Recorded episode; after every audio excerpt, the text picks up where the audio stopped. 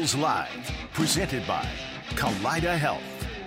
All right, happy Easter Monday, everybody. Chris Brown, Steve Tasker with you as uh, we are fresh off the holiday weekend. And uh, there are birthday wishes in order for my co host, one Steve Tasker, who is 39 again. Congratulations, Steve, on hitting that milestone once again. Balloons and everything for you here on MSG. Did uh, did the family do anything for you, or was was your birthday overshadowed by Easter yesterday? Oh no, it was over. Well, also I have, you know, I have a bunch of grandkids, uh, a set of twins whose birthday was yesterday. So yeah, a slight backseat to the twins' birthday. Oh, Yeah. but it was we had we all had cake together. So All right. yeah, good stuff. Well, that's good. And you had a gaggle of people running around looking for Easter eggs yesterday, I would as, imagine. as you could imagine, it was, and plus the we- you know the weather now is to- is kind of the topic of the day for everybody. So yeah, it was it was a nice day yesterday. Lazy, didn't get to watch too much of the Masters. I was you know busy doing stuff, but I I, I parachuted in every so often to see how they were doing. Really didn't catch a lick of it. I saw some clips on Yeah, social media. the roof cave- Tiger hobbling around like an old man. Yeah, like, Tiger couldn't finish. did he Uh, just do that on one particular swing where he wrenched no, I his think leg? Or you could tell it, the longer the days wore on, the harder it got for him, even in the first couple of rounds. Oh, all right. You, his his leg's not right from the car crash he suffered, you know, two years ago. So, yeah, it's been a minute for him. And then Brooks Koepka, the roof fell in on him, and uh, Rahm is the opposite. He started out with a four putt and then finished, you know, like a like a champ. So, it's always fun at that, and I like that there's certain things you can depend on at that tournament the way they set the course up and the way they run it. I've told you before, i maybe maybe not on the air, but if you've never been, if you've ever been to um, a top flight level sporting, I've been to a bunch of them. Obviously, I've played in and covered Super Bowls. I've been to World Series games, All Star games in Major League Baseball. I've been to the NBA, NBA games. Um, obviously NHL games and Stanley Cup games. I've been to the Boston Marathon and, and big events like that. I've been to NASCAR events. I've been to, you know, what other sport is there? I haven't been to a, pin, a, a big scale tennis event yet, okay. Like to Flushing Meadows or U.S. Open or anything like that. Uh, but I've been to PGA events, golf events, all kinds of sporting events around, you know, this country. Um, and let me just say, and I'll, I'll go on record, there is nothing like that event in Augusta every year, the Masters. There's it's a, it's a, a different kind of event. All of it, even a golf as a golf event, it's way different than any other event. Yeah, I've heard that from people that have been there. Almost everyone that I've ever come across who has been there has said it's like one of their top two sporting It is. experiences of their life. And there, you know what I mean? Like, there's a lot of stuff out there that Listen, could I've- be a lot of fun. I've been in Super Bowls, been to Super Bowls, World Series games, Stanley Cup final games, NBA games, NASCAR, the whole thing. I've been to all of it. There is there's nothing like it. There is absolutely nothing. Like, and I was I go like Thursday, Friday rounds. I'm not even talking about Sunday. It's there's nothing like it, and for for a lot of reasons, um, but some of it and and only some of it has to do with the tradition of it. Yeah. Like it's like walking into Yankee Stadium or Fenway Park or or Wrigley Field. I mean, I went to college. We went to Wrigley Field games at Wrigley Field. So there's those iconic venues that you go into, you know, and it's like, wow, wow, this is you know, here I- Hallowed ground. we're here, you know, like Lambeau Field, right? Yep, it's yep. like, wow, this is this is pretty cool, right? There, there's only a little of that. There's some of that, and there and it's real, but there's a ton of other stuff that is beyond that about that event in Augusta that is just different than everything else. I'm telling you. Um, you I wonder why that is, though. well, it's like you- what what is the I could give you a list. that? I could give you a whole list of why it is that way. I don't know if you want to. This is not a golf show, but you can go on and on. First of all, there's no corporate signage at all. Yeah. There's no Mercedes, Ford, Chevy, you know, Kroger's, Wegmans. There's none of that signage at all. There's no CBS sports signs, no ESPN signs, nothing. There is nothing. there it is. You're at a golf course and all the the amenities for the crowd for the patrons are a notch above. Hmm. You can't take your phone in. Nobody's got a phone. Food's dirt cheap there too, right? Oh, it's not. I, It's like three dollars for a burger I- or something. I- last time I was there, it's been a while since I've been there. But I, last time I was there, I went in and I bought lunch for myself and my, my buddy that was there. I say, I get it. I got lunch. You know how you you know you split it up. Yeah, yeah. I got lunch today. So he comes. We go through. We got a couple of sandwiches, a couple of you know brownies, chips, pop, everything, the whole thing. We're all the way through. And we get to the cashier, which even the cashier setup is in, incredibly unique the way they do it. So you set it, you, and I and I go, I go, okay, here you go. She goes, okay, that'll be that'll be ten fifty. I go, no, no, no, all of this stuff. This is all. I'm getting all this. She goes, yeah, that'd be ten fifty. I'm like, oh my gosh, right? So, and even the way you pick your food up, the way the concession lines, the whole setup is completely different. The whole way, if if there were forty thousand people on property and they all got thirsty, they could all have a drink in five minutes, tops, tops. And that was they wouldn't have to wait a they wouldn't have to wait four minutes and fifty nine seconds of it either. Wow. It's unbelievable. Nobody's got a phone. So if you have that emergency that you can't, there's a bank of phone, pay phones, like four of them around the property. You go up and just pick up the phone and dial. Any, like Japan, no problem, free. There's no coin slot. There is no coin slot. Wow. Well, there's a coin. Sl- I think the, there was a coin slot, but all you had to do was dial. There was a dial tone right away. So uh, that's all taken care of. You know, they got a pro. They got a merchandise shop there that's the size of small Walmart. You can't see it anywhere on the property. You can't even see it. You go in and say, "Oh, oh my gosh!" You walk in and there's this huge place, and it's like one way traffic all the time. You go Yeah. in one door and you come out another door, and you just go through the whole thing you just you can come out with an armload of stuff and That's not ten fifty. it's not it's not bad Oh, okay. they don't gouge they don't gouge at all That's got to be very refreshing. well then you got the, what are you I going don't to do see though that anywhere else. you have to go through that you go through that before you even get on the property if you want Hmm. so what are you going to do you got an armload of stuff you're going to carry it around all day no there's a ups store right there Just throw, send it to throw your it in house. a box, send it to the house. or you can. There's a place where you can. Here, we have a lock. You throw it in the lock. You can check it. You can come back and get it later. They've thought of everything. That's that's the tip of the iceberg, bro sleeve. Okay. Fair The, enough. the last time I I was, there, you know, they had some some trees blow over. Well, I was just going to mention that. Right. That was scary. Yes. Th- those were like 150 foot trees. Those were big pines that came down after the severe weather had This'll- blown through. That's you know, correct. that- and that's what happens with pine trees. Yeah. They don't have a deep root system, so after severe storms, they get a little weakened, and then all of a sudden, the right gust of wind The- comes. yeah, the dirt gets a little saturated and, it's loose. It's muddy. there were like 150 people, like 10 feet in front of where those trees fell. Oh yeah, Like if those two trees fell toward the green by the hole it was closest to, you would have to have some people hospitalized. It was not- nobody. Nobody got hurt. hit. Nobody got injured. That was amazing. The last time I was, was a there, miracle. The last time I was there, that happened. Uh, you know, the the traffic, uh, the traffic. The tournament begins on Thursday morning. You know, with the ceremonial. yeah, yeah. You know, the uh, uh, the Legend players. legend uh, first tee. So they usually open the gates. I think at like seven a.m. People can get in, and people flock in. Well, on Wednesday night, the the year I last year I went, it was it was been a while. Like I said, I think it was Bubba McDowell when he won with the hook shot at the end on the playoff. Bubba Bubba yeah Bubba McDowell. Uh, no, what's it? Bubba yeah, Watson? Bubba Watson, Bubba McDowell, former safety. Bubba Watson won with a hook shot. So on Wednesday night before the tournament, the morning before the tournament starts, a storm blows through Augusta. Yeah. I love the Rolodex of your mind, by the way. And yeah, and a, one of those trees, just like it happened over the course of the weekend this year, one of those big 150 foot Georgia pines blew over on one of the permanent structures on the property. There happened it happened to be a perm. They have bathrooms on the property.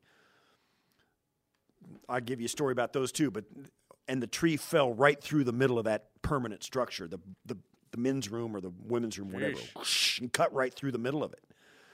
It like after midnight. So they the next morning when the tournament start to about to start, they delay the opening of the gates until eight thirty. So they delayed it an hour and a half. yeah. By the time because pe- they probably came upon this tree at 6 a.m. and well, said, "We got to get this actually thing out of here." no, because by the time the people came in at eight thirty, the tree was gone. The building had been repaired, and you couldn't tell there had ever been a tree there to fall. Wow. The building was spot new. In hours, they had that thing fixed and repaired, and like painted. yeah, the roof was it, the whole thing. It was like it never happened.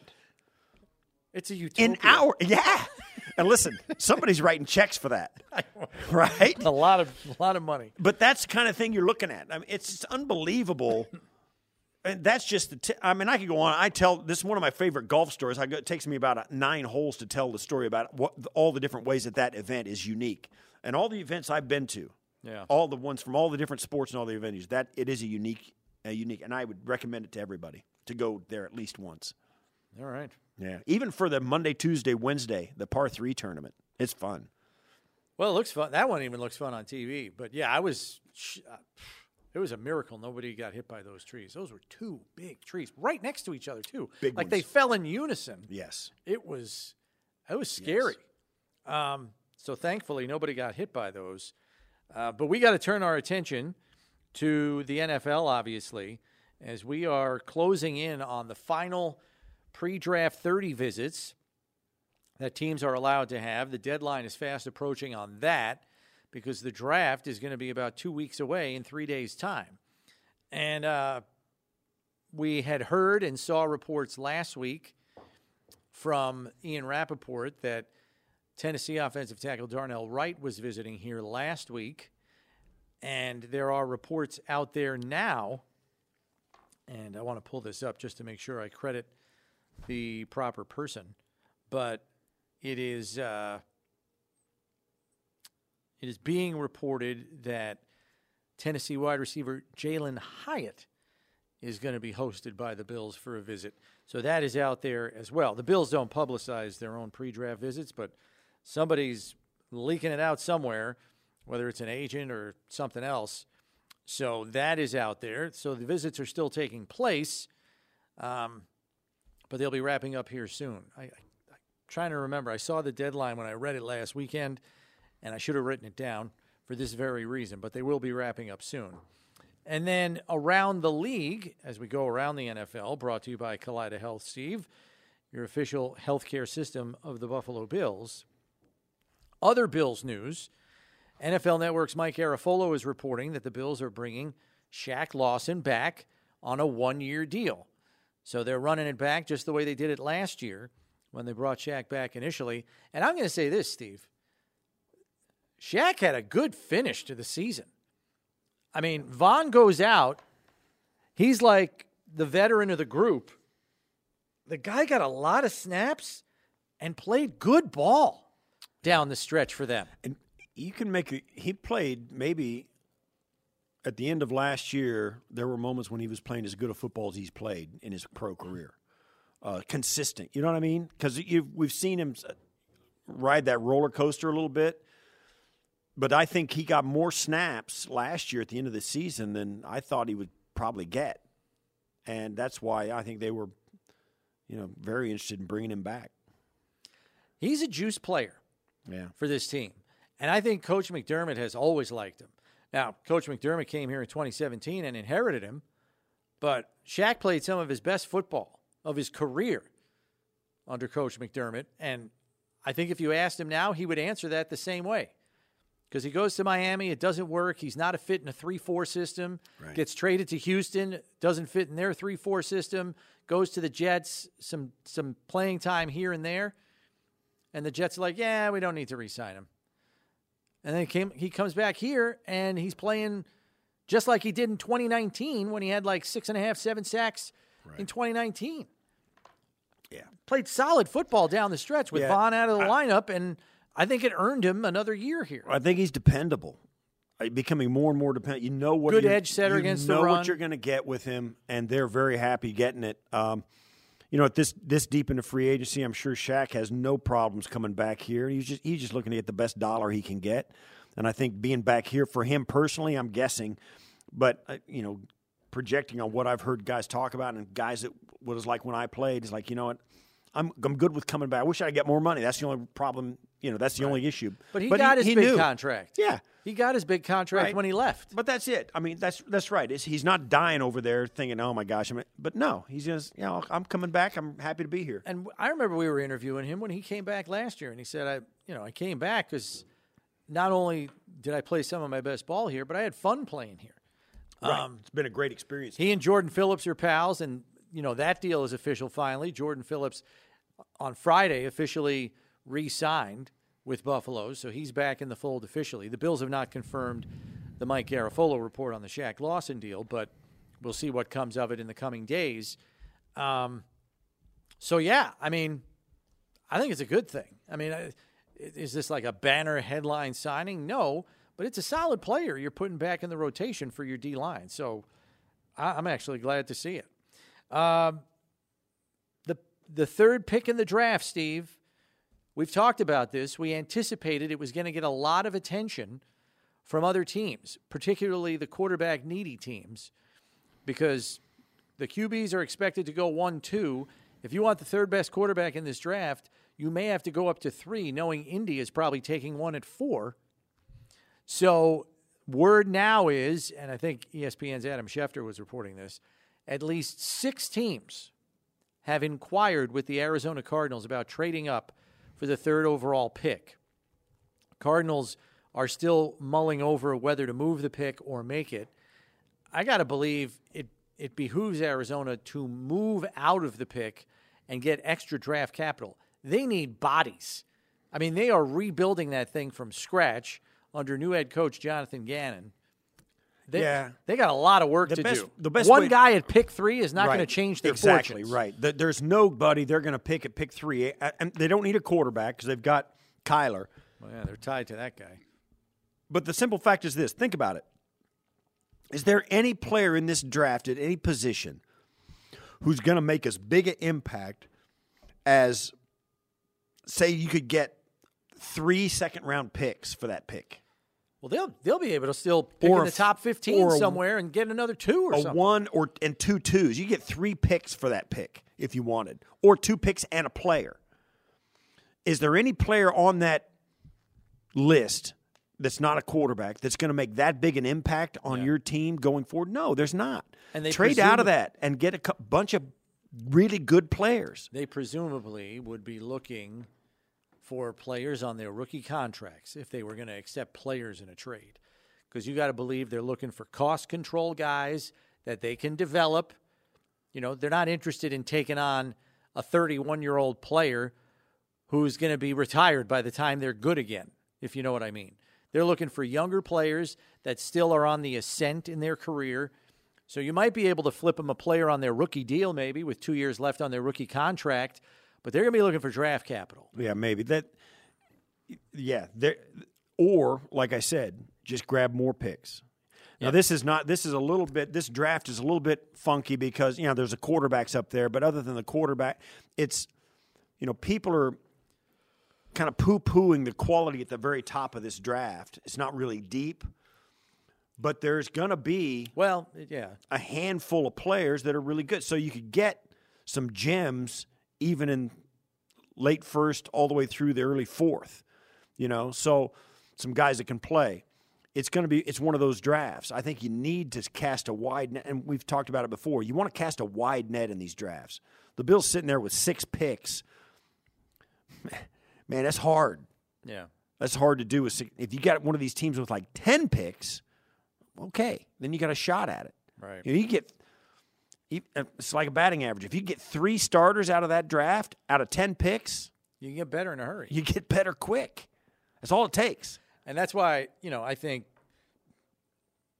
you would think that the only reason they would stay at three is if they're absolutely in love with some player. Maybe it's Alabama's Will Anderson.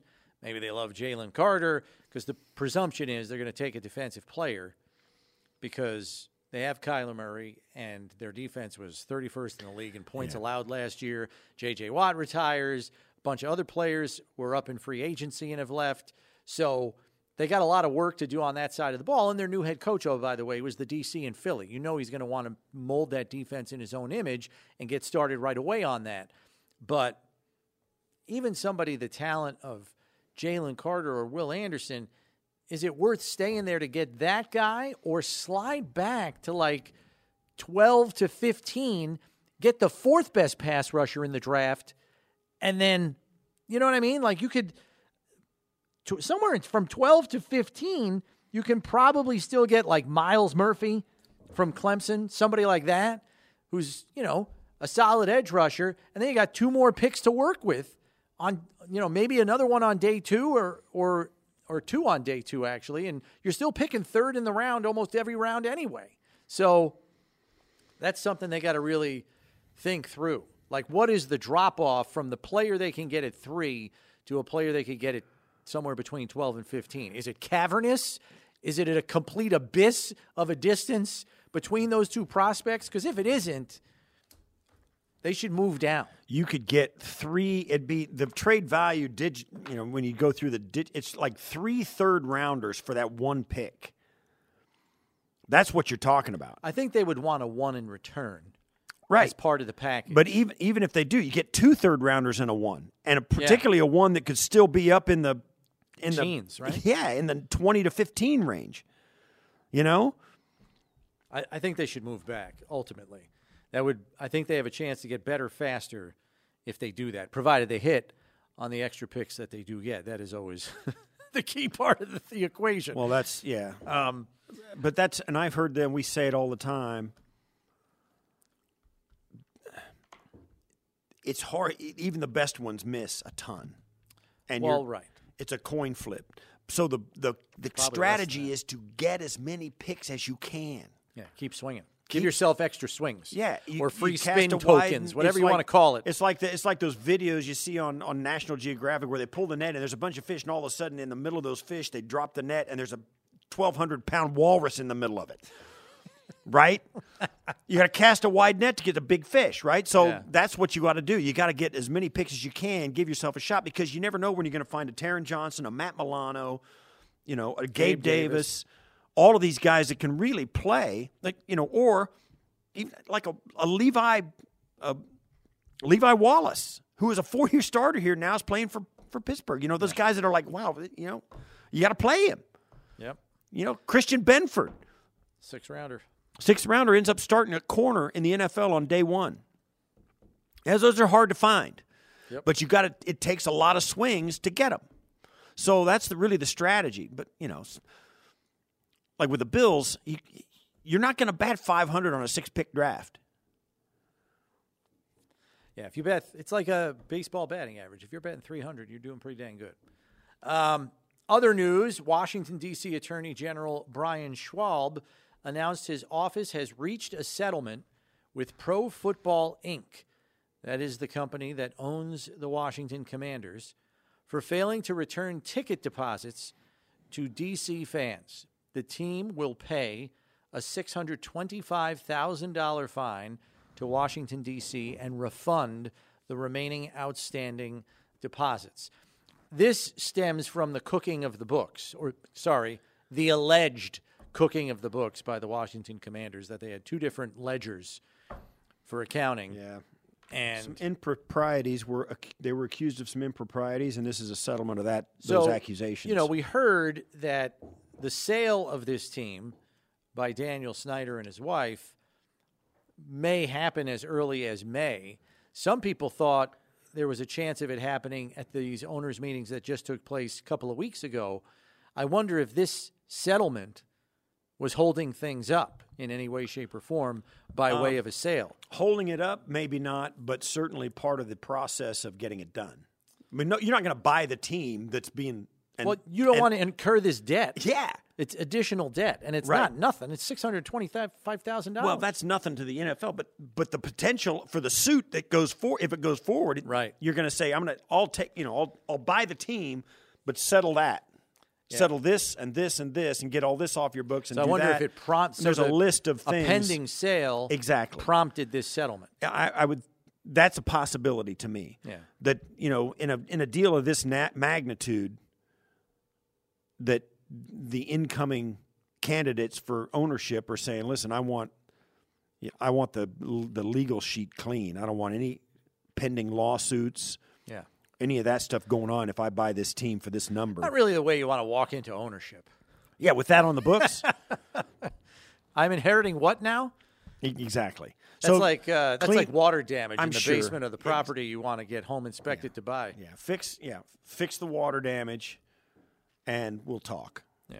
and all and all about it. That kind of thing. That's exactly what it is, right? Doesn't that make Oh, yeah. sense? I and, and I'm, we're does. guessing. We don't know this stuff, Well, yeah, but but it makes sense. I think it's a fair hypothesis. Um, we were talking about pre-draft visits.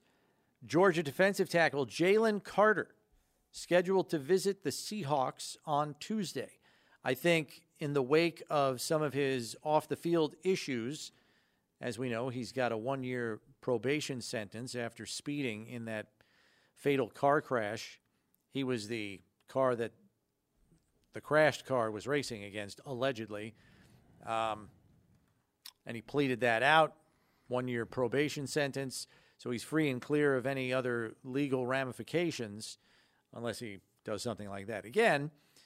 Um, so, in the wake of that, a lot of people believe his most likely destinations are Seattle at five or Chicago at nine. So, still has a chance to be a top 10 pick. And I don't think there's any question that he is a special talent, but he has prompted an awful lot of teams to do an awful lot of additional investigation into his background to just make sure the kind of person they're getting, not just the kind of player they're getting. yeah, And that's probably what Seattle's doing here. right. Look him in the eye, sit him down, you know, that Absolutely. That because the stuff that went on off the field, um, you would think that while you know there's every there's no reason to believe he's anything but a good kid, uh, but he's been around some stuff that was going on, particularly with this car racing accusation.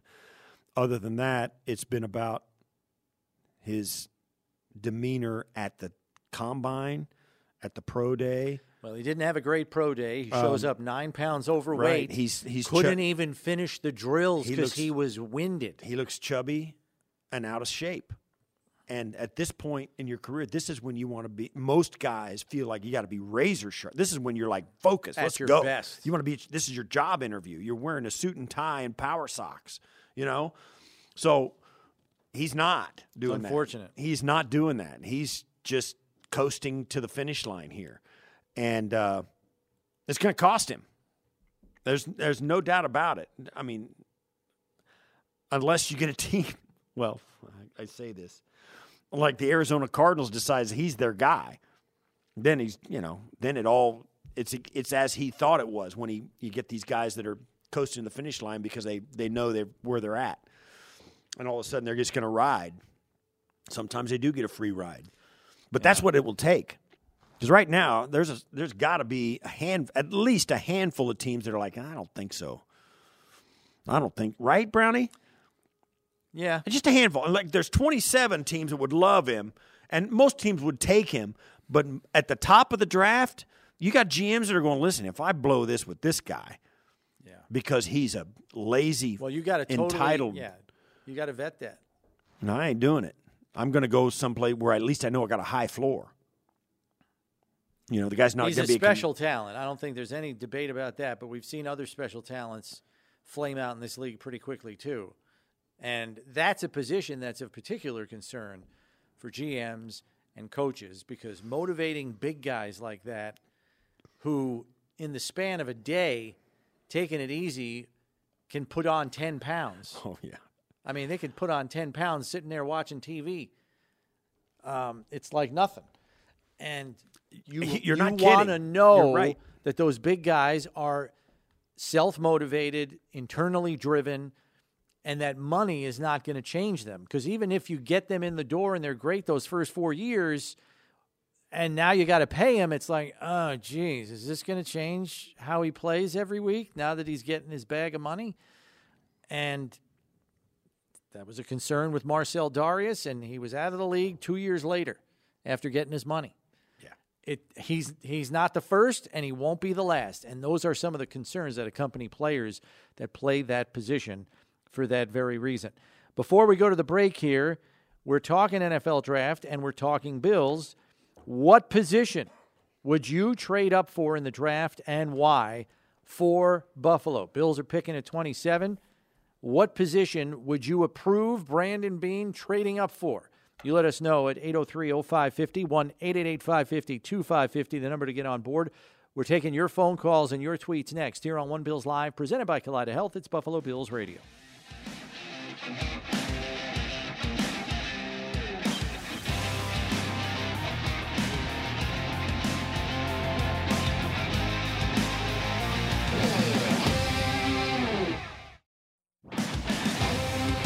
Right, welcome back to One Bills Live. Chris Brown, Steve Tasker with you here on a Monday. Happy Dingus Day as well. It's uh man, Steve, you could really turn it out today. It's your birthday. It's also Dingus Day. You could really get your groove on if you wanted to. I know, right? I was having the conversation outside. I'm a big Polish sausage fan. I like it better than Italian sausage. Big on kielbasa, huh? Yeah, I like it better than, uh, t- especially on sandwiches. Um, you know, like where you, you know, On a roll, you know. on a roll. Yeah. Yeah.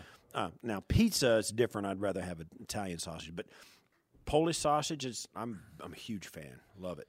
What do you put on the kielbasa? What's in there? Just- Sauerkraut no, or no, talking peppers am- and onions? I'm or a purist. It is must- just the kielbasa, deli deli mustard. just deli mustard.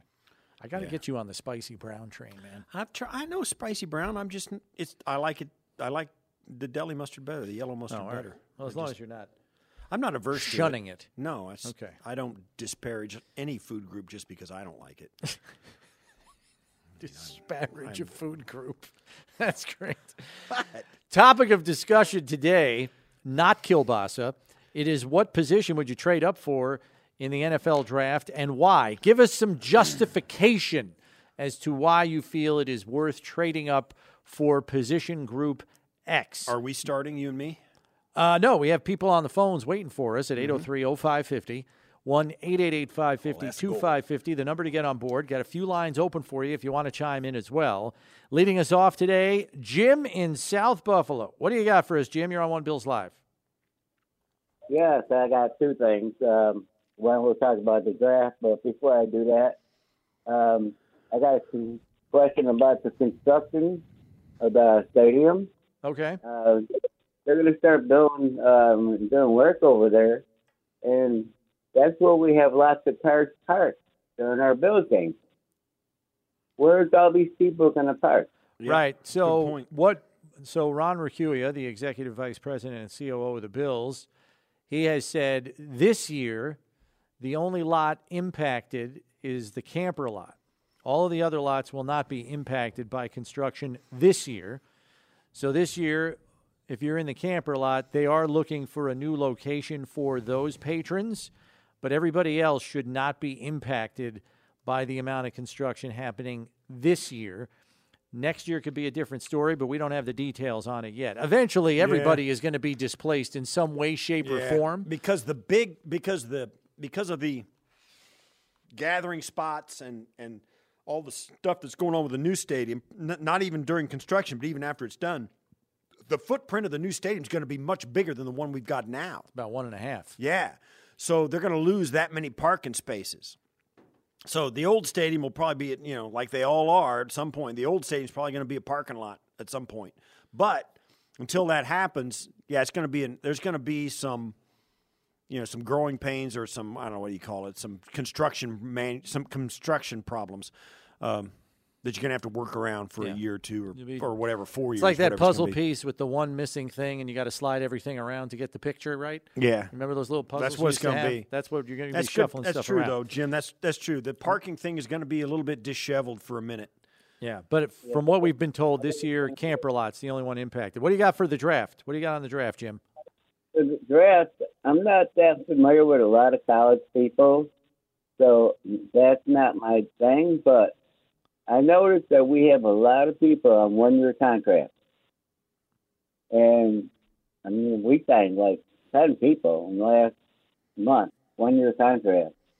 So I'm thinking if we could get somebody in those positions that we might be able to think that's going to replace one of them 10 people that's on one year contract. Well, yeah, I mean that's that's kind of what the draft is all about, and I mean Brandon Beane has operated this way for several years, where a lot of his free agent pickups come in on one-year deals. There are exceptions. You know, Von Miller, for example, last year. Yeah. Um, and there are others that have signed long term contracts with the Bills as free agents.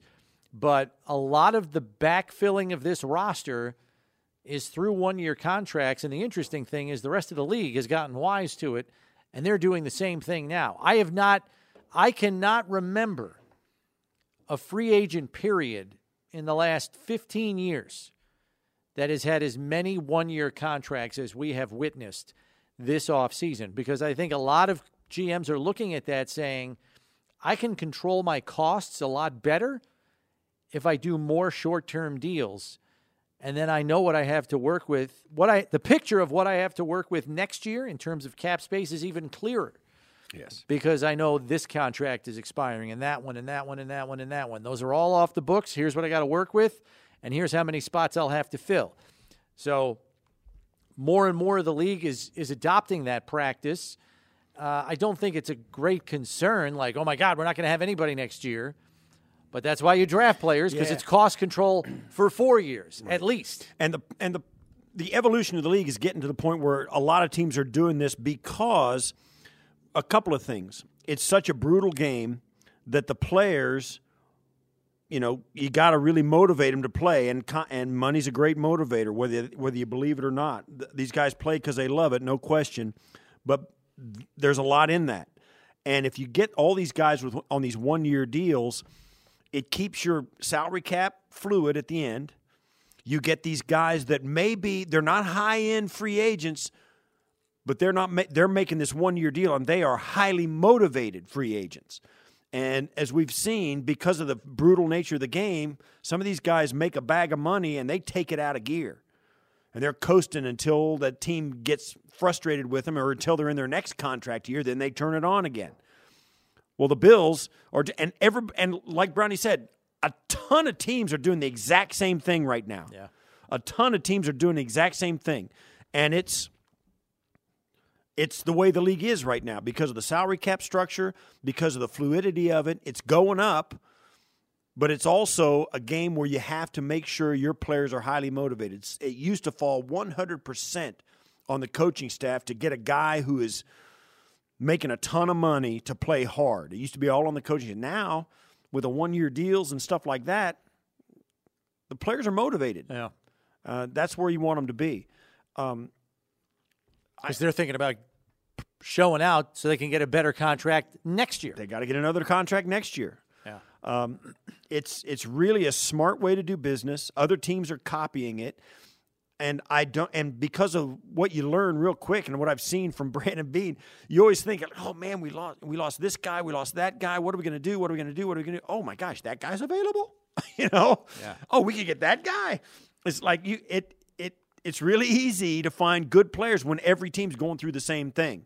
So um, don't forget, for as much as you love and respect the guys that we have seen come through the doors, there are a lot of really quality players out there that are going to be available in the next free agent cycle or subsequent free agent cycles. What position would you trade up for in the NFL draft and why? We go to Bruce in Amherst next. What do you got for us, Bruce? Yeah, how's it going, guys? Uh, long time listener, called you in the past. Uh, I want to mention that we're big Bills fans. Just lost my brother Gary. Uh, we uh, buried him on uh, Friday, uh, Good Friday, in uh, oh. Forest Lawn. Sorry to hear that. Um, Sorry to hear that. I also would like to wish you a happy birthday, Steve. Many more to come. You're a special kind of person at Junk, even, and you deserve to be in the Hall of Fame. And draft Campbell in lieu of uh, Edmonds, and also or um, the tight end from Notre Dame. And um, I would say 13 wins if Baker's does and take the over, even though they got a tougher schedule than last year. And go Bills. All right. Thanks, Bruce, for the call. Appreciate it. Um, wow. We got a lot there, a lot to unpack. He So he's. He didn't say what to tr- what position to trade up for, but he said players to land. Right. So he wants Jack Campbell, the linebacker from Iowa, who is a popular choice among Bills fans right. for obvious reasons. Although a lot of the draftniks have him projected as a second round pick. And then Michael Mayer, the tight end from Notre Dame, who has been considered one of the top two tight ends in what is a very deep class at that position. Right. So good good players to choose from. I don't know if you have to trade up for Jack Campbell. You may slide back to get him at proper value. Yeah, I the Bills are in a little bit of a unique situation with with their need, their roster need being that middle linebacker spot and the and the prominence of the guy that they lost making it seem like it's a, a much bigger void. Um, you think, well, maybe they should get the guy, but they are unique because there's not a lot of teams that are losing sleep like the Bills may be over their middle linebacker. Mm-hmm. But there isn't. There, there's like two of them. So if you get to the pick 27 and they're both on the board, and you think either one of them could fill the void, you say okay, and you call up the teams at you know 31 or 35 or 33 or 36 and say, hey, will you trade back with us? And pick up another pick. And then all of a sudden you do have seven picks instead of six, and you go on from there. Yeah, I, I get it. I'm still tempted to get the guy you want when he, when he pops up if he's there. It's valid. I, trading back and counting on him still be there is is the worst type of gamble Yeah. to me because then you had him and you gave him back. Yeah. That's a that hurts to me. That It's like a bad game of liar's poker. oh baby. Yes. We we we have to take a break here, but more of your phone calls when we return. What position would you trade up for in the draft and why? It's One Bills Live presented by Kaleida Health. This is Buffalo Bills Radio.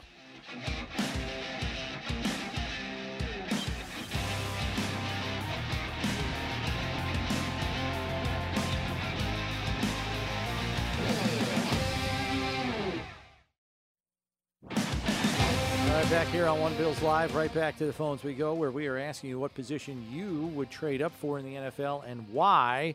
To Ron in Pennsylvania next. Uh, what do you got for us, Ron? You're on one. oh, hold on a second here. Let me pull you up. There we go. Oops. There we go. I got you.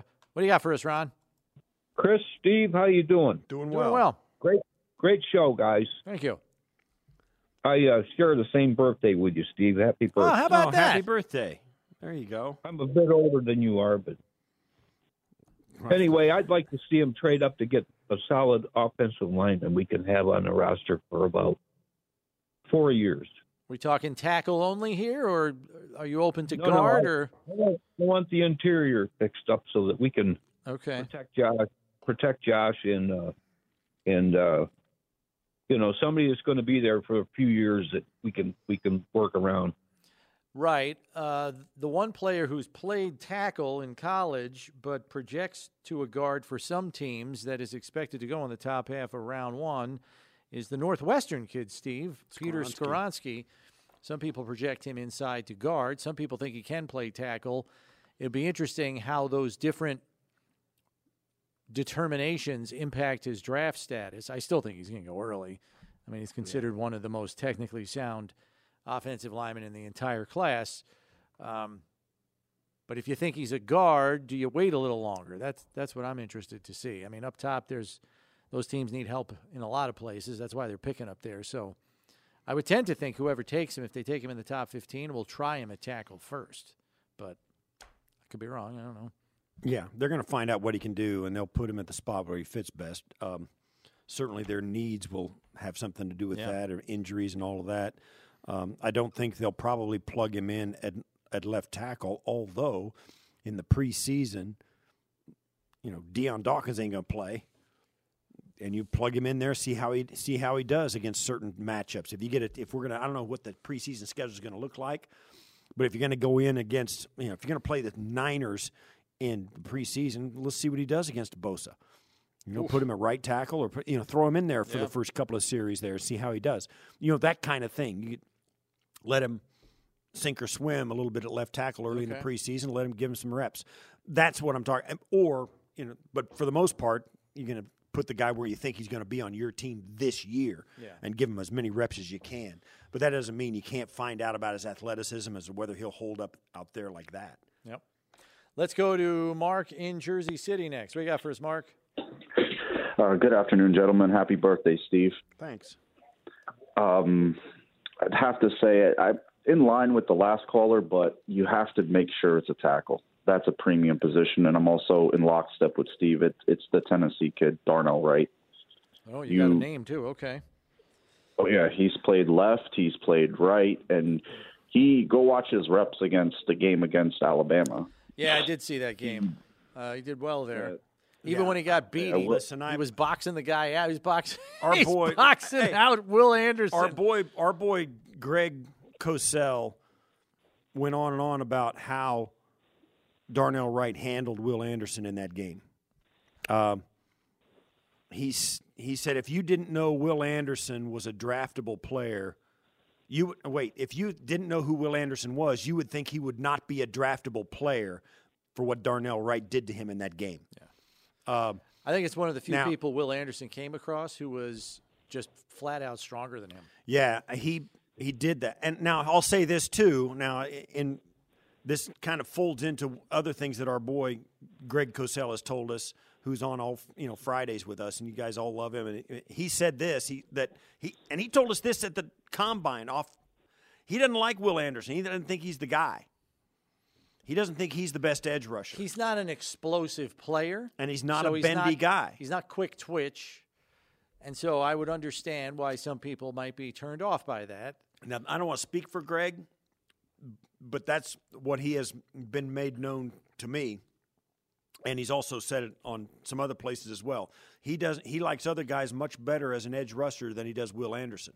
Couldn't but that be matter of preference, though? yes, it could be.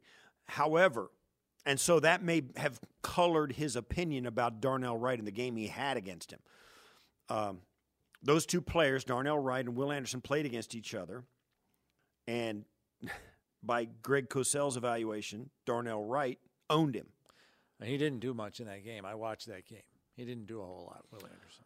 So And there are very few games in Will Anderson's career where he was not showing up Right. and noticeable. yeah, so yeah, Mark, I, I'm from Jersey City. I'm with you. That's my guy. I, I picked him, and I Yeah, that's, last week That's my him.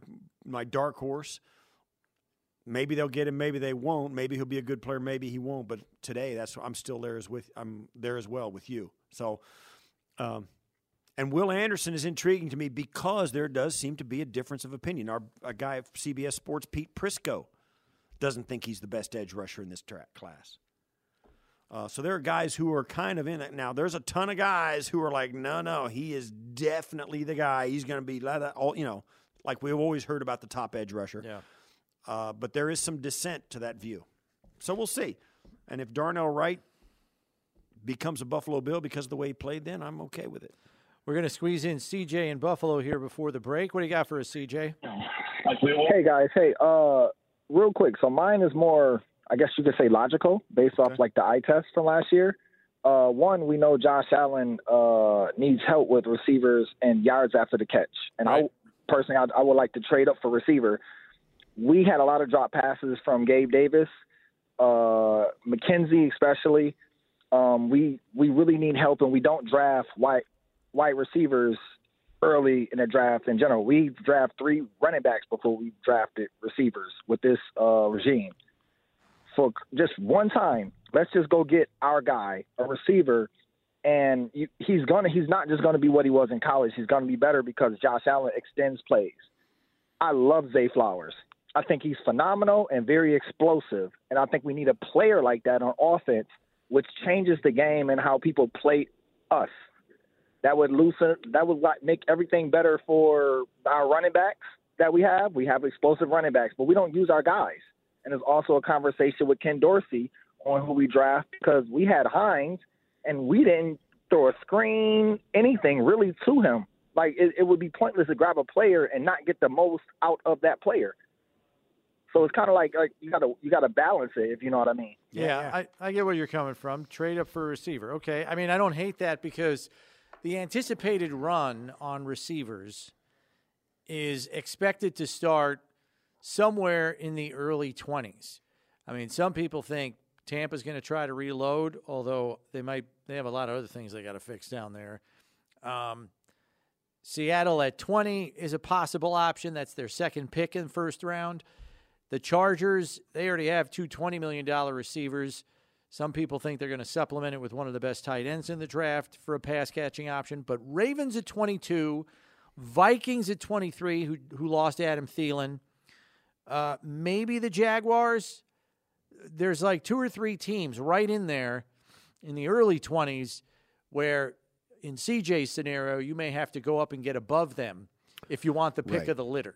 But that's where the run could potentially start at receiver. Many people anticipate. Yeah, it could be the Vikings, Giants, Cowboys, Ravens as Yeah. well, who just signed OBJ. They yeah, could but get they a, need more help. They could get a cheap one, a cheap addition to that in the first round, and really go all in with Lamar and try and you know serve him serve him his wishes up on a platter uh, as to being supported more by the organization. Um, yeah, there's there could be a run there at, at wideouts. I, if you believe, I'm with you, uh, CJ. If if you believe there's a guy, a difference maker that could, and even if you believe if this guy Zay Flower, if Zay Flowers gets drafted by any one of these other teams, and he's going to be a guy, that's even one thing. But if you think specifically that him being drafted by the Bills is going to make him that guy because of Josh and all the stuff they do, I'm okay with that too. That strategy's fine. If you're going to trade up, I'm with you in this respect. I don't care who it is, whether it's receiver, running back, tight end, offensive lineman, defensive line, edge rusher, whatever. If you're going to trade up for that guy, my expectations for that guy have, have gone up. I don't care if you did if you just went up from 27 to 25 and you get him 25th in the NFL draft. If you traded up to get him, he should see the field quick and he should be a difference maker fast. To me. I don't want to see what the Bills did last year with Kyrie Elam. I don't want to see. Yeah, I don't want to. spots. Yeah, I don't want to see a guy. You go up and spend some a- assets to get him, and then have him be like, eh, Yeah. just a guy. Now, I, I think Kyrie Elam's gonna. I think he's gonna be a really good player. Oh, so do I. and I'm not. I'm not too upset about what happened with him, particularly with the emergence of Benford, the whole thing. Yeah. Um, I'm okay with that, but in this, but now pre-draft, kind of that's what I'm thinking, right? Don't your expectations go up when you see him trade up for the guy? Yes, I think that's fair. I think that's fair. I'm kind of I, I- that's a rookie I want to see on the field. Yeah. No question about it. I don't know though if he's 25th in, in the draft. Okay, that's 20, 24 other teams passed on him. I, so He's still the top 25 player in the entire class, though. Wow. right, Steve, what- you're tough, man. right? Wouldn't it You're be tough. that though? Wouldn't it be? I want to see the guy. I'm with you. Uh, we got to take a break here, but when we come back, senior writer and columnist for The Athletic, Nick Baumgardner. He's got a three round mock, among other things draft related. We'll chop it up with him in hour number two here on One Bills Live, presented by Kaleida Health. It's Buffalo Bills Radio.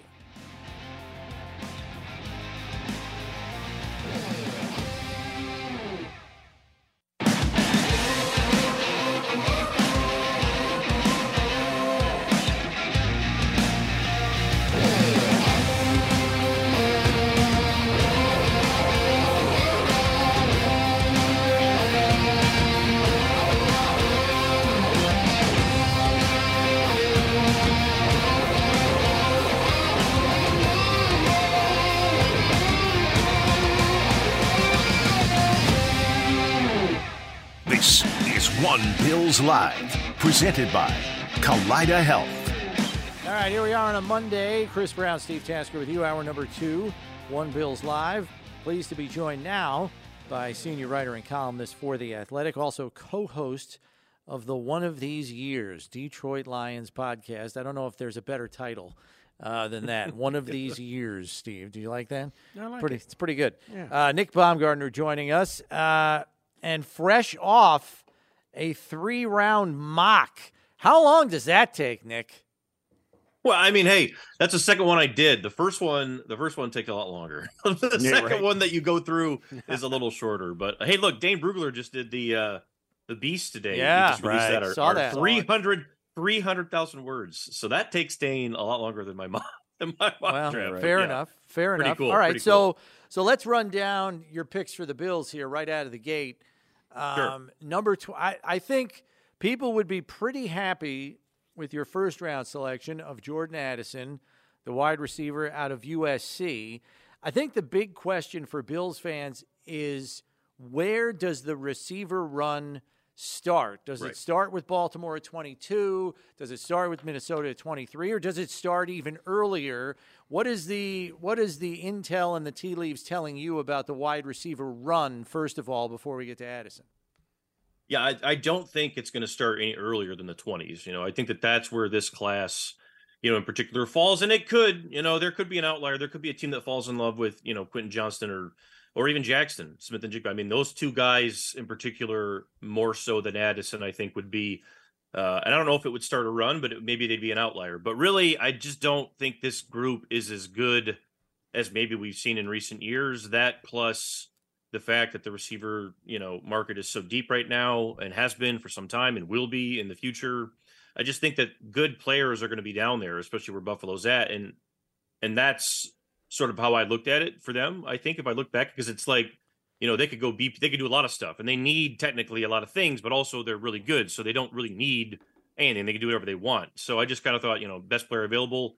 Um, Addison in that offense would be awesome. Any of those guys would be though. So I guess that's the big question.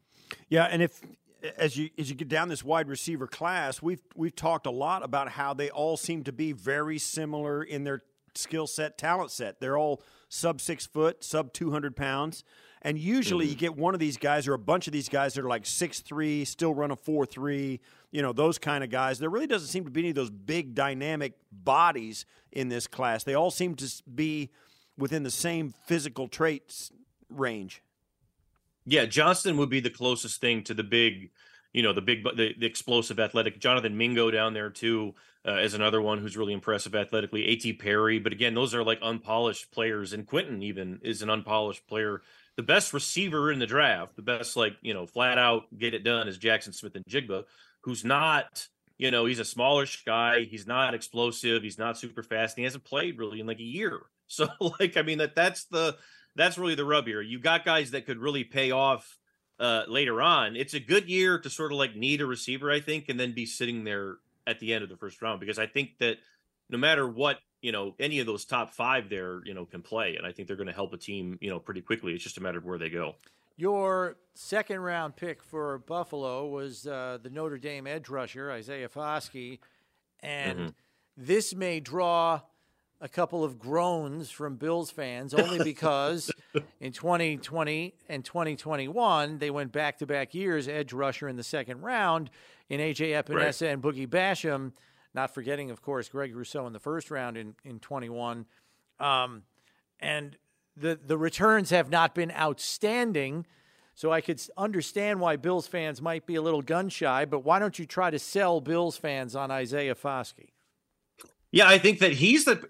This is another one where it was like its best player. You know, if the, I looked at tackle here, offensive tackle for them, and like Matthew Bergeron, I think I had him a couple picks a, uh, ahead of where Buffalo went. Would have been one that would have been a nice fit there uh, because that's another spot I think where they could check off the box. You know, maybe if like a Gervon Dexter's around there, they could do that. You know, defensive tackle. But I think Foskey is a guy that if all the tools click, could be a first round, you know, player. There's going to be teams that probably have a first round grade on him. I think there probably are that some that do. I mean, he's athletically uh, can do anything. Now, as a player, he's very still sort of raw in terms of his, you know, pass rush arsenal, his plan, his technique. It's not consistent.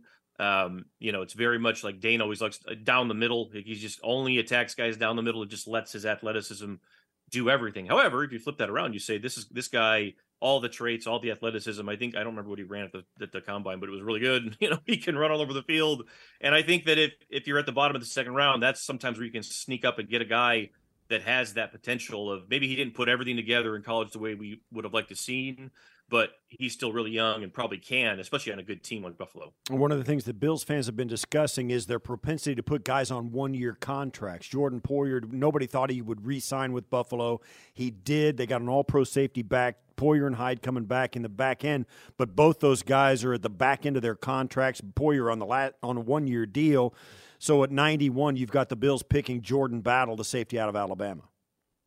Yeah, Battle is a Saban DB. You know, I mean, he's one of these guys who uh, I think he ended up either All American or All SEC in the defensive backfield uh, Alabama, which is always impressive to do because there's like I think uh, one of our colleagues wrote this the other day. There's never a one standout back there at Alabama. They're all like they all do their job, and he was a top end guy uh, back there. I think a lot of people have slept on him Uh, but I think he's gettable in the third there for Buffalo. Antonio Johnson, the kid from um, A&M, I'm not sure if he'll be there, uh, but if he were to fall, uh, he's got the better traits probably, and he's probably the better long-term investment. But I think Battle is probably ready or more ready to go because of where he played, who he played for, and sort of the environment he played in. And it's it, guys that played at Bama are ready to go when they when they walk into a room uh, like a team like Buffalo that's going to contend immediately. We're not rebuilding here. We're not doing anything else. Like I typically think that organizations like that like players like that, and that's sort of why I fit. fit how how would you characterize Battle's versatility in terms of being interchangeable? You know, does he play? Right. Does he you know is he better in the box? Is he better in center field? Like, what do you think? I think he's both. I think it's probably depends on what you have with him. Um, you know, I think he could be faster. You know, those types of things.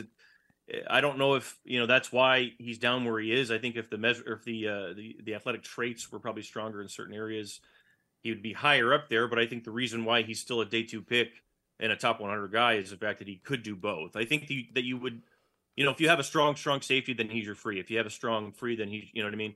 Like, so I think that that's sort of how I look at him. And I think that, again, a Saban guy who's played in that system and gone through all that understands, you know, he played single high safety in college, but I think that they understand how to play both. I mean, that's that's the situation there. So same with Georgia. Typically, when we see guys come out uh, from that end, so I guess that's how I look at him. One of the things about these mock drafts, you did a full three rounds, but really the whole thing tumbles from the very first pick. In this particular iteration. You've got Carolina taking C.J. Stroud and Detroit trading up into the third spot from the sixth spot to take Will Anderson, the pass rusher. Arizona going to the sixth spot. So your first round has got like three trades in the top 10. Give us a little mm-hmm. insight as to why you think Stroud is going to be the first guy off the board and how the rest of the top 10 unfolds. Yeah, I think Stroud is is the most ready and like with the highest ceiling of the quarterbacks, right? Like I think that his ceiling as a pocket passer with the ability to sort of move around and be mobile enough is better than Bryce Young's ability to do all the things that Bryce can do at his size. Uh, Richardson is not all the way there yet. Obviously, the athleticism and all the measurables with Anthony Richardson, if he clicks and everything goes together, you guys know what that looks like there. Buffalo, that's the same thing. If Richardson, you know, puts everything together, he is the best quarterback in this draft. However, I think Stroud as a passer is the most ready. I think he's got the top ceiling for it. Uh, and I think that Carolina, you know, I really like the hire they made in the offseason with Reich. And I think that they've got a situation there where be it Stroud, be it Young, be it Richardson, no matter who that quarterback is they take, it's going to be a terrific learning environment for that player right away. And the thing to remember about all three of those guys, they're all super young. They were all three year players in college and they all have a long way to go and they're all pretty good right now. So I think that this is a good quarterback class. It's not generational, but I like I like Stroud the best out of those three. Nick, knowing you are also the co-host of the Beat, the Michigan Michigan State podcast, a guy that could be a day two consideration if perhaps the Bills don't get a receiver in round one is Jayden Reed. Um, mm-hmm. What can you tell me about him and just what you've seen from him over the last year in particular? Yeah, I love Jayden Reed. He's a super explosive, uh, you know, the speed that comes at you and just can leave a guy right off the line of scrimmage. Super difficult to cover the, off the slot. And I think actually a guy who could probably win outside in the NFL if he needs to. Uh, could probably do more from a route tree perspective. Was more was mostly a go ball guy uh, at Michigan State, but was awesome uh, at it. And you know, despite the size, you know, I think his ability to go up in the air and finish. Uh, was on display in the Big Ten over and over again. And the Big Ten has really aggressive, really physical defensive backs. And he's not the biggest guy in the world, but I did not see him drop many contested catches, and I didn't see him drop many you know, many much of anything. There was long stretches, even during the year where they had Kenneth Walker, where Jayden Reed was, you know, either their best player or one B. I mean, he was that good. I was surprised he didn't come out the year prior. So really good player. I like him a lot. I think he's going to help somebody right away. One of the things that always happens at this time of year, too, for this other position is running back and who is going to be the first running back taken. Usually there is a top running back that people think is going to, will he go in the first round? What are your thoughts about Bijan Robinson and him being the first guy, or um, the other kid from Gibbs? Uh, yeah, Gibbs. Gibbs, Gibbs yeah. from um, Alabama. Wh- which one goes first, and how high do they go? I think Bijan will go first, and you know, I I think he's a first round pick. I don't know where in the first round, and I think that's the ultimate. Uh, the ultimate question there. Uh, you know, I think I had him at Detroit the last time I did it through uh, at 18, uh, and that's you know depending on what they do at six or, or six or three or whatever they didn't want to do to trade up. That could be a luxury type, you know, pick for them. But I just think a lot of teams, Dallas needs a running back. There's teams in there that could justify it, and this is a different type of player, man. I mean, he is he is a true three down, multifaceted weapon who you know can split out uh, and run routes like a receiver. You can carry the load. He can work with another back. He was a great teammate at Texas. Uh, everybody loved him. You know, just a good kid, and and it's still got a lot of tread on the tires. They did not overuse him, and I think that's the other thing people have slept on a little bit. I like him a ton, and I think if you get him on a rookie deal and you're ready to compete, then it could really be a good pick for somebody. I got it. I know, and you and you know you're covering the Lions a lot, and you mocked them with a trade up to three with Arizona, taking Will Anderson third. Yeah. Which holy crap! I mean, Aidan Hutchinson right. and Will Anderson as bookends. That's pretty formidable. And then you have them taking Bijan Robinson at 18 with their second pick in round one.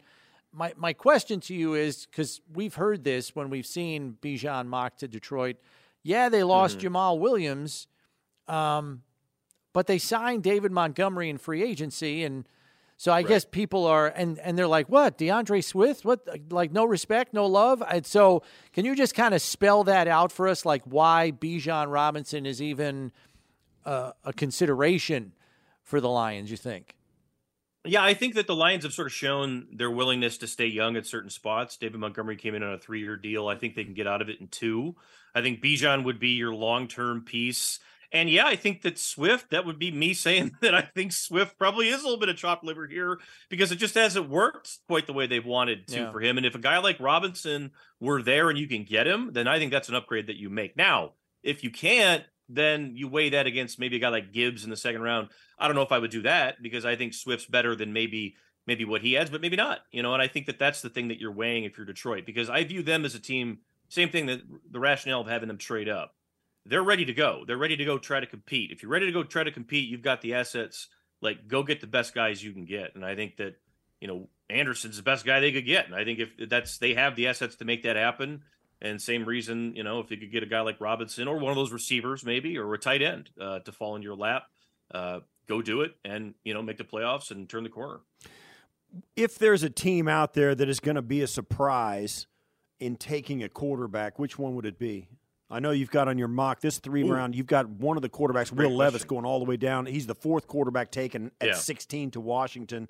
But if there was a surprise team up above them, for instance, like a New England Patriots or maybe a Tennessee Titans that, are, that go quarterback instead of something else, what happens then? A lot of yeah, a lot of people have asked that Tennessee maybe uh, would New England do it after just you know draft? I've looked at Seattle quite you know a lot. I don't know if that would be a surprise, but I mean they just signed Geno Smith to a pretty team friendly. I mean, it's a it's an expensive deal, but it's not long. Uh, he's an older guy. I think that that'd be a perfect bridge scenario there. And I know Atlanta has been pretty vocal about we love Desmond Ridder, We love Desmond Ridder, He's our favorite. but I would not. I'm telling. If one of those guys slides down, or if they really like Will Levis, let's say, um, yeah, it wouldn't shock me at all uh, to see them. You know, because last year's class, I mean, just was not like what this year's is, and it's not like what next year's will be either. But yeah, wouldn't shock me at all. Let me run this by you. Wouldn't uh, for a team like Seattle, who just signed Geno Smith, who had a splash year last year. Um, I mean, they gave him a nice contract, no question. It's a three-year deal. Uh, like it's not, yeah. you know, it's not a lifetime contract by any stretch of the imagination. Exactly. What about a team like Seattle taking a player like Hendon Hooker, the quarterback from Tennessee who was injured, won't be ready to play until November? really just redshirt him a year, sit behind Geno, and then in Geno's like first in that first year, sits behind him, and then a first full off season, come in, let Geno and Hendon either play or let Geno play again, and, and then you, in the last year of Geno Smith's contract, you might be able to get him at twenty with your second right. first round pick. So something exactly. like that. I think Hendon, I think Hendon Hooker is a real intriguing prospect because he's to me, he's got a pretty high ceiling. Yeah, I like him a lot, and I think that he's almost like, you know, there are multiple starters in this class, and there are more, you know, potential starters that go beyond those top four, and he is definitely included in that. And I almost feel like he's like a asterisk starter because of the injury. Yeah, it's like right. we just don't know how quick it's going to be for him. And there are certain things like the offense he played in college is really quarterback friendly, and it's not always going to be like that and all this. But like he was terrific at Tennessee, and I mean, you will not find another player in this draft that you know people talk about you know more glowingly in terms of a person. So people love this guy. I mean, he's Uh, that's why I think you see some teams, you know, have him up in the first because they're like, forget it. I'll, I think he can be a future starter. And like you just said, I mean, you know, if you've got a guy that you like that has a little bit of age on him that you think could be a nice bridge to a, maybe a cheaper, you know, future starter, then he would be a terrific option, I think, because he could fit in a lot of different systems. And I think he'd be, he's a high floor player, I guess, is probably what we would say with him. Right. And I think that that's, uh, you could do worse at quarterback. Nick, thanks very much for the time and the insight. Had fun uh, plowing through your three round mock. I'm glad you did it, not me. Um, fellas. and uh, and we'll catch up with you. We'll catch up with you down the road. Thanks very much. Anytime, guys. That's what I'm here for. All right, that's senior writer and columnist Nick Baumgardner from the Athletic. He also is. Uh, I, I love the name of this podcast. Co-host of One of These Years, Detroit Lions podcast. Awesome. One of these years will be relevant. You and Uh, I- They're yeah. getting there, man. You and I. They our- have another good draft here, Steve. Lions could be going places. Our pros, our our podcast started as a name, but we should. Yeah, we. Where I was teasing about the guy that said, you know, our podcast should be named "Idiots with Internet." Yeah. that's us, right? And everybody yeah, else. I like that. Yeah, and uh, but I love that name of that podcast. One of these years. Yeah. And look, this year could be the year. Rodgers is probably going to be out of the division. Yeah. The Bears are rebuilding, and Minnesota lost a few pieces. And Detroit was right there at the end, Steve. They, I think they finished nine and eight, but they didn't qualify for the playoffs because they needed help and didn't get the help they needed in Week 18. Yeah, I, You don't think so? I've got You're- a long way. They've got a long way to go to win me over. To I like. I love Dan Campbell. I I Yeah. remember doing production meetings when he was the interim coach with the Miami Dolphins down there. Hmm. Uh, former tight end. I like him a lot. Respect him as a coach too for what he did last a year. good staff there, They too. were the flavor of the month last year, going through hard knocks like they did, and they put together a really s- strong season. And they were scrappy. But to say, here's the thing. I don't know that the that the that they may win the division, but Aaron Rodgers is not in that division anymore, That's that's my point. and they got to and they got to beat what Kirk Cousins. Yeah, just be better than Kirk. That's mean, possible. Okay, fi- yeah, okay, they win the division. That's So great. they go to the playoffs. That's a They're- big step for a- the Detroit it's Lions. A one and done. it's a giant step for them. You, you gotta, yeah, okay. There- There's their giant. They step. might have a parade. the the yeah. If the Bears did it, they'd have a parade.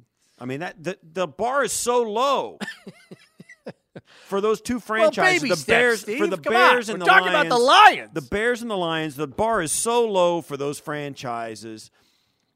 You know, it's just okay. Uh, the- yes, they you, every other the team in the other conference. Kirk Cousins is there another year now. Kirk Cousins is now my age. He's sixty one. He's been playing. For, he's been playing since the late 1950s. You know, so Kirk Cousins is still there, and then Aaron Rodgers, who is a two-time MVP, jettisons out of the division. So now all of a sudden, by default, you're competitive. Both those franchises, the Bears and the Well, I mean, you could argue their It's roster by has improved. it's by default. Detroit's roster's improved. They it, last year it improved significantly. They, I mean, Yeah. they played really well, and Campbell's got them playing really hard, and that's important. But I'm, it's you know, spare me the confetti Yeah. for them right. right. just yet. I mean, I like him, and I and I like Dan, but man, I'm not. I am nowhere near the bandwagon for the Bears Lions. It the would division. be, I will say this, it would be pretty seismic if they're the team that moves up to three and gets the pass rusher they want. So now you just took Aidan Hutchinson last year with the second pick in the draft, and now you use another pick on a top five, another top five pick on a pass rush. You got those two guys coming at you every week. Two inexperienced quarterbacks in your division, and Jordan Love and Justin Fields. Those two pass rushers can keep up with them. Be interesting to see if Detroit is one of the six teams reported to be calling Arizona about their number three pick overall. And Detroit's only three picks away. As a matter of fact, Nick Baumgardner, who we just had on in his mock, he had Detroit trading up from six to three and still keeping pick 18. right. So interesting stuff. I'm my interest is peaked. because of this draft class and the I don't want to say homogenized, that's probably not the right word, but the the level of top talent not being that far from the rest of the draft, I sniff a ton of trade. He had three in this mock draft in the top 10, three trades. I think it's going to be wild Yeah, because people are too. so hard up for quarterbacks. I think it's going to be really wild. I think it's got a shot at that. I think we might be. Roger Goodell might be going like pacing back and forth, going. "Ah, now We have clock, another trade." We have another trade. Yeah. So, I think the yeah the first round of the draft might take five hours instead of the a lot. Of well, the clock time. the clock doesn't change. You got to make the trade in the allotted amount of time. So they don't they don't put they don't add time on just because you traded into the pick. Right. That's why time is of the essence. Got it. Yeah, you that's why pull they got the trigger. That's right. Every war room, every draft room has got like literally 25, 30 phone lines. Yeah. And they're To all make and they're on through.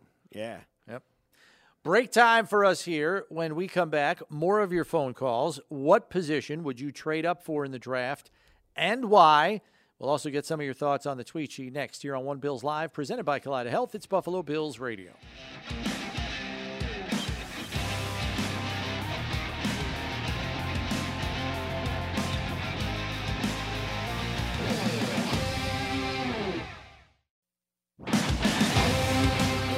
What position would you trade up for in the NFL draft and why? You let us know at 803 0550. Taking your phone calls, 1 888 550 2550. Open line for you there. But uh, getting us started in this segment is Randy and Amherst. What do you got for us, Randy? You're on One Bills Live. Um, yes, uh, you guys are talking about the uh, draft and everything, and um, I feel like the loss in the Bengals game uh, was basically the offensive and defensive line got manhandled. Um, they had three backup uh, linemen, and um, our defense could not even get in there, let alone they ran the ball down our throats. Um, the Bills' offensive line all graded below average this year, and I feel they should either get the offensive line to tackle or um, uh, either a stud tight end that can block and maybe go out for passes. They have to use uh, some kind of safety valve for Josh because they don't really throw to the backs as much. And um, I feel their defensive tackles are a little too light. They like Jordan Phillips is big, but the other ones are a little too light. And I'd like to hear what you guys have to say. All right, all that's all that's good stuff, Randy, I, and I get all of it. You're right. Uh, the the Cincinnati game was not a pretty sight. Um, I will say this to you though, and Brownie and I have talked about this earlier on the show. Maybe you caught it, maybe you didn't. But I, both of us, I don't want to speak for Brownie. I'll say what I feel. Uh, that team that we saw in the Cincinnati game, and also in the last game of the season against the New England Patriots, and also in the first playoff game against the Miami Dolphins, even though they won those two games against the Dolphins and the Patriots, the Bills were not the same team they were before the Monday night in Cincinnati. They just weren't the same team. And most notably, that takes place up front. Um, you can see it. Um, this is a team that you're. You, I, I know that there were times when they were they were they met their match up front with other teams. You know, the Jets gave them some problems in the first meeting in the season, and there were other games where they'd go through stretches where they they weren't as good up front as you'd like them to be. But for the most part, even the offensive line, which has been a little bit uh, criticized at the end of this season. Um, was at least in the middle of the pack overall. There were times when it was worse, times when it was better. Little in, in, inconsistent would, would be okay. But never in a game throughout the regular season or the playoffs were they manhandled like they were in the Cincinnati game. I don't point to the guys on the fields of not being good enough or the plan not being good enough or being out coached or anything like that. I, it was what had happened to them over the last month of that season took its toll and they were done. They were done. Um, I don't think there's anything about that last game against the Cincinnati Bengals that you take forward saying we got to fix this, that, and the other because there was something wrong with the team there that had nothing to do with scouting and football and the talent on the field.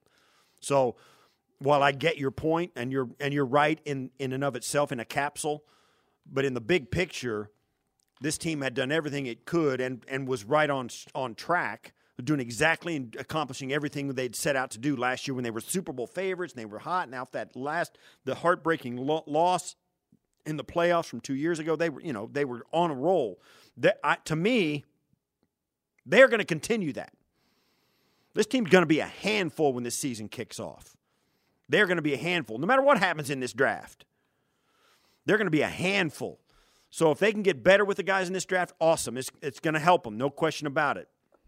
But they're they don't need a magic elixir. They don't need a different philosophy. You're right. They need to get the maximum they can from the talent they've got on whoever that's going to be. They got to maximize that talent. But they are going to have enough talent to get to and win the Super Bowl. But they got to play well on that day. That's all there is to it. They got to play well on the play on the in the wild card, in the divisional, in the championship game, and the Super Bowl. They got to play well in those four weeks, not just in the in the regular season like we've seen them do. And there's nothing about some magic wand or magic thing or different thing that's going to make them automatically better at the end of the season. It's going to come down to a million things that we don't have control over yet. So well, I get what you're saying, and I saw the same thing you did, but I, I attribute it not to the philosophy and the scouting and the wrong, having the wrong players. I can I attribute it to having challenges that were too difficult to overcome with what they had to work with. And you know, you mentioned that Jordan Phillips is the only big defensive tackle. I would submit DaQuan Jones at 317 pounds is not a runt and was their best run stuffing defensive tackle all season last year. Definitely their most consistent defensive interior player, in my opinion. And here's the thing the reason the Bengals ran all over the Bills, DaQuan Jones didn't play in that game, and Jordan Phillips was playing with one arm. So you're down to Tim Settle, Ed Oliver, who aren't as big, and then backups behind them. And Eli Ankou. Yeah, they got their Um, lunch yeah. handed to them. So when you're missing two of your best run stuffing defensive tackles, doesn't matter that they have three backup offensive linemen in there. That's that's the biggest thing to me. Yeah, the Cincinnati offensive line was decimated, and the Bills were so gutted by what had happened to them. They couldn't even stand up to that. I mean, that'll tell you how big how big an issue and how big a component emotional content is to an NFL team. You got to bring it. It's a it's like stepping into the it's like stepping into the ring to fight. You've got to be all 100% ready. And it was just too much for them to do after what they had been through over the last month before that. That's that's my take on that situation. Yeah. We told you at the beginning of the show that NFL Network's Mike Garafolo was reporting that the Bills have agreed to terms with Shaq Lawson on a new one year contract. The Bills have not confirmed anything yet, but Shaq apparently has on Twitter. he tweets, Run it back, glad to be home. Um, so there you go. And he's quote tweeting Mike Garafolo's report. So that's about as close as you get to a direct source uh, when it's the actual player on social media. So we'll await official word um, from the Bills, but it's looking like it's trending in that direction, shall we say. Let's go to the tweet sheet, though, in the meantime. What position would you trade up for in the NFL draft? And why? Bills News Consolidated says I'd trade up for Jaxon Smith-Njigba in the first round because he's the best slot receiver and fit for our team. Do you think he's the best fit? He's a talented player. He'll help any offense. He would help the Bills' offense. Is he the best fit at the receiver position for the Bills' offense? Uh, if he's the best player, yeah, he's the best fit. Um, it's impossible. to He's not the only He's fit. not the only fit. He'd be good, no question. And and I think he plays ahead of some other guys that are on the roster right now. Hmm. But yeah, I'm, I mean, I, I'm hey, if we, I don't want to trade up ten spots. It'd be too expensive. But I'll trade Yeah. up two or three. Yep. Right. But what do we? And I don't want. I don't. I don't want to throw it. What if we do if we trade up for a guy like Jaxon Smith-Njigba, Mhm. and he has the kind of rookie season that Khalil Shakir had, where you why isn't he why isn't he playing? Why isn't he playing? Why isn't, you know that well, hopefully it's because Khalil Shakir is lighting it up every week. Right, that'd be nice. then we would not, nobody be caring. How about right? that for a Nobody would counter argument It's true. Um, you got to remember this is a, this team is a an absolute beast of a football team to try and beat. They lost three games by a total of eight points, and the, two of the three losses were were literally miracles by the other team. So, I mean, you're you're looking at a team that's going to be really difficult to beat, and it's not going to be any different this year. I still So it's going to be hard to get on the field for this team. I will still never understand this Rose Bowl game because he had like 300 yards receiving in this game. It looked like who was it? Who did they play? Stanford in this game, or was it Utah? Uh, looks think it was like. Arizona State or somebody. Or, I don't know. No, it's not Arizona State. Not? I think it was Is yeah, it? Was this the semifinal or this. quarter? This is a different game, but Yeah, the okay. Rose Bowl was his trademark game. He had like 300 yards receiving on 18 receptions. It was ridiculous. It looked like the defense for the other team was running in quicksand the whole game because he's not a burner by any means. He's like a four or five three guy. Frank on the tweet sheet says offensive line because no team can ever win without a great O line. Or Truer least- words or were even- never spoken, Frank. It doesn't have to be a great O line, but it has to be at least no line that's playing great. There's a difference, you know. But yes, I'm I'm okay with that. The value is going to be very interesting on what it looks like with respect to offensive line prospects down there at 27. A lot of people believe Skoronski is going to be the first offensive lineman off the board, somewhere in the top 10, presumably, no later than 12. And then after that, you're talking Paris Johnson and Broderick Jones, the Ohio State and Georgia kid. And then after that, it's Darnell Wright. Well, that's a long drop. Yeah, And I got to tell you, Steve, But you've got another couple of guys in there like Anton Harrison from OU, Dawand eh. Jones, the big huge guy Cody Mauch, the kid from South Dakota State. Yeah, those are- enamored with. I think Matt those are second round picks. Bergeron. Yeah, they might be, but they've got traits and, and Here's- measurables that make them make teams Yeah. fall in love with them. Mike- and there might be some teams that need guards that say we're never going to draft a guard. We're only going to draft tackles and then move them to guard, Yeah, that's fine. um, which makes more tackles come off the board.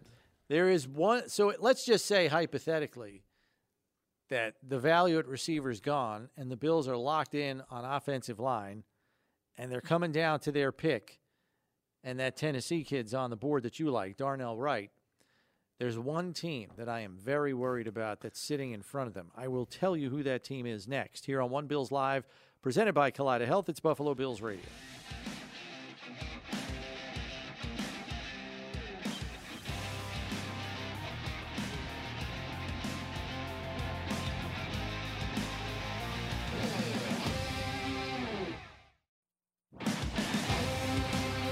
Right. So as we were saying, Steve, mm-hmm. let's just say there isn't value at wide receiver 24, and the Bills are looking at an offensive lineman prospect that might fit the value there, or 27, sorry. Right. And let's just say your guy Darnell Wright's on the board and it's ticking down to the Bills pick. The one team that I am concerned about snatching somebody like Darnell Wright away from them are the Jacksonville Jaguars at pick 24 because they just lost Jawaan Taylor in free agency, their starting tackle. So there is a defined need there, and they haven't really fixed it uh, in free agency, shall we say, with an investment in a veteran. So I would be concerned that that guy could be out the door um, before the Bills are even on the clock. But there's, you know, even so, this, you know, Darnell Wright, the guy I'm, that I'm picking, he's he's listed at sixth on the website I'm looking at. Um, he could be as low as four, but you're going to take if he's as low as six or whatever. When you get down to fourth, fifth, and sixth tackles in this draft, that's when you start talking about you. You got to wait until you're down in the twenties before those guys are going to be in danger of being taken ahead of you. So you're going to be able to get a really good player, whether it's our guy Darnell Yeah. Wright or Dawand Jones or Cody Mauch or Bergeron, any of these guys. You're going to get one of those guys. You're going to have a shot at one of those guys, in my opinion, because there's there's that many guys available. So if that's what you're going to, if you're hell bent on getting one of those guys, okay. But like we said, when the board falls, you might be thinking, oh, there's this wide receiver or this tight end or one of these other players. There's even more here than I thought there Right, would be. So it's gonna you're gonna get a good player. What's he going to look like and what position is he going to play? I don't know. We'll see. I, but I'm I'm totally on board with an O lineman. Always got to be prepared to pivot. That's how it works in this draft. All right. Steve, have the happiest of birthdays today. Thank you. And we will catch up with you tomorrow. More draft talk, as always, here on One Bills Live. We'll see you tomorrow at 1.